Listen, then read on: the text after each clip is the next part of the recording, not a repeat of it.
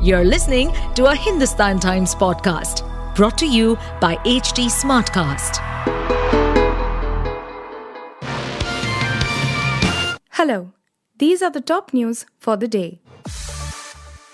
The water level of Yamuna reached its highest at 1 pm on Wednesday after days of incessant rain, as the level reached 207.55 meters.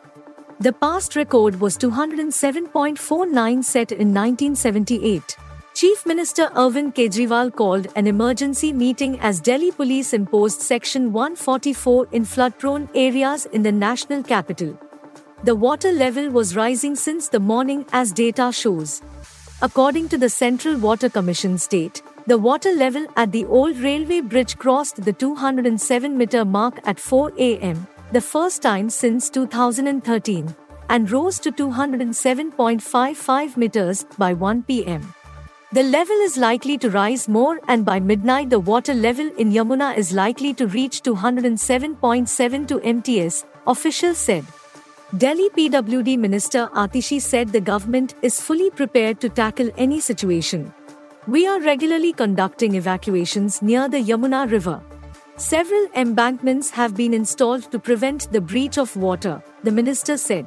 In 1978, there was a flood in Delhi when 7 lakh cusec of water was released through the Hathnikund barrage. The level of the Yamuna River at the old railway bridge at the time was 204.79 meters. Kejriwal recently cited the data and said that after that there was no flooding in Delhi, though the Yamuna River breached the danger mark in recent years as well.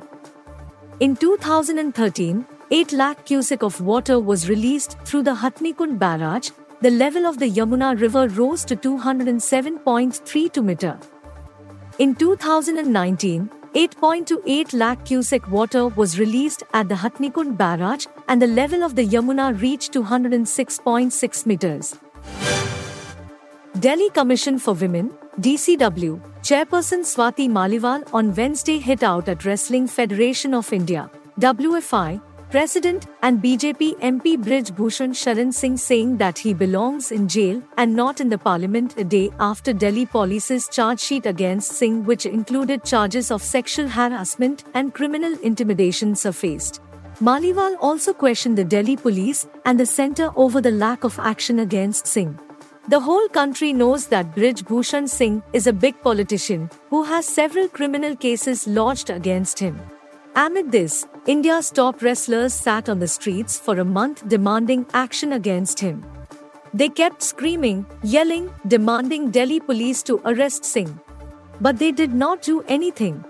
Instead, they victim shamed the wrestlers, Maliwal said in a video message on Twitter. She added, Now, the Delhi police have submitted concrete evidence against Brij Bhushan Sharan Singh in court. I want to ask Delhi police why they didn't arrest him, even though they knew he sexually harassed wrestlers? The central government should also answer why they did not take any action against him, the DCW chief said. The Delhi police on Tuesday reportedly filed a charge sheet based on the investigation so far against the WFI president who is facing charges of sexual harassment. According to reports, the charge sheet dated 13 June read that Singh is liable to be prosecuted and punished for offences of stalking and molestation. A special NIA court in Kochi on Wednesday found six persons guilty while acquitted five others after the second phase trial in the 2010 case in which a Malayalam professor's palm was chopped off by now outlawed outfit Popular Front of India PFI members. The sentencing will take place on Thursday afternoon. Special NIA Court Judge Anil K. Bhaskar found them guilty of attempted murder, conspiracy, and various other offences under the Indian Penal Code IPC in the second phase of the trial in the case. The six accused who were found guilty were identified as Sajal, Naseeb, Najib, Naushad, Moeddin Kunju, and Ayub, while those acquitted were Shafiq, Aziz Orkakli, Muhammad Rafi, Sabed, and Manzoor. In the first phase, 31 persons had faced trial in the case, out of which 13 were convicted and the rest acquitted. 10 of those convicted were handed jail sentences of 8 years each. On 4 July 2010, TJ Joseph, a professor of Malayalam of Newman College in Thodupuzha, was attacked by PFI activists who chopped off his right palm and stabbed his leg. The attack took place while he was returning home with his family after attending a Sunday Mass at a church in Muvattupuzha in Ernakulam district. Former Congress chief Sonia Gandhi will on 18th July attend the second meeting of Non-Bharatiya Janata Party BJP parties for unity ahead of the 2024 national polls and is likely to host a dinner for the leaders attending it in Bangalore. People aware of the matter said on Wednesday. Mallikarjun Kharge, the party chief, and Rahul Gandhi represented the Congress at the first meeting in Patna on 24 June. 32 leaders from 15 parties attended the meeting in Patna, and all but one outfit vowed to jointly take on the BJP and forge a common agenda ahead of the 2024 general elections. The people cited above said representatives of parties other than the 15 that attended the Patna meeting Marumalarchi Dravida Munnetra Kazhagam, Kombu Desha Makkal Kachi, Viduthalai Chiruthaigal Katchi, Revolutionary Socialist Party, All India Forward Bloc, Indian Union Muslim League, Kerala Congress, Joseph, and Kerala Congress, Mani have confirmed their presence for the Bangalore gathering. Kharge on Tuesday sent invitations for the second meeting while underlining the positive outcome of the Patna gathering. He said such discussions should be continued in the run up to the 2024 polls.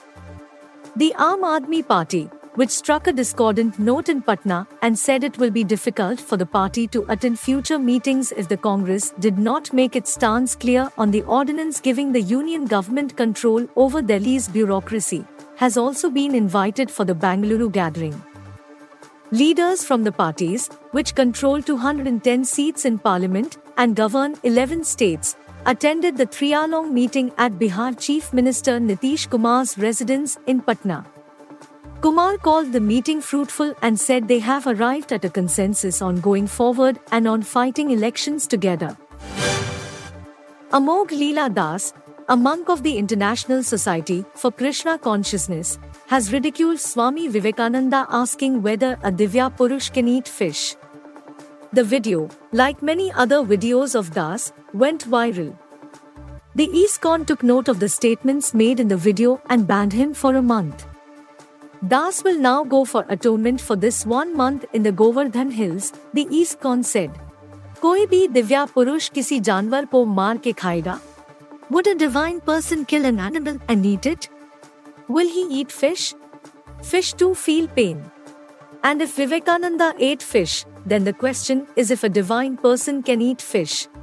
A divine human being has kindness in his heart. Can he say brinjal is better than tulsi because brinjal satiates our hunger? Or can he say playing football is more important than studying Gita? This is not right. But I must say I have the utmost respect for Swami Vivekananda. Had he been here, I would have prostrated in front of him. But we should not believe blindly in everything he says, Das said in the viral video. ISKCON said the comments were not only disrespectful but showcased a lack of awareness on the part of Amog Leela Das about the diversity of spiritual paths and personal choices. We would like to emphasize that the views expressed by Sri Amog Leela Das are not representative of the values and teachings of ISKCON.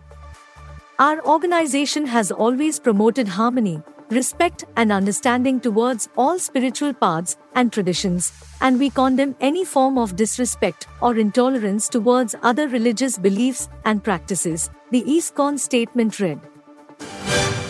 You were listening to the HT Daily News Wrap, a beta production brought to you by HT Smartcast. Please give us feedback on Instagram, Twitter, and Facebook at HT Smartcast or via email to podcasts at hindustantimes.com. Until next time. To stay updated on this podcast, follow us at HT Smartcast on all the major social media platforms. To listen to more such podcasts, log on to www.htsmartcast.com.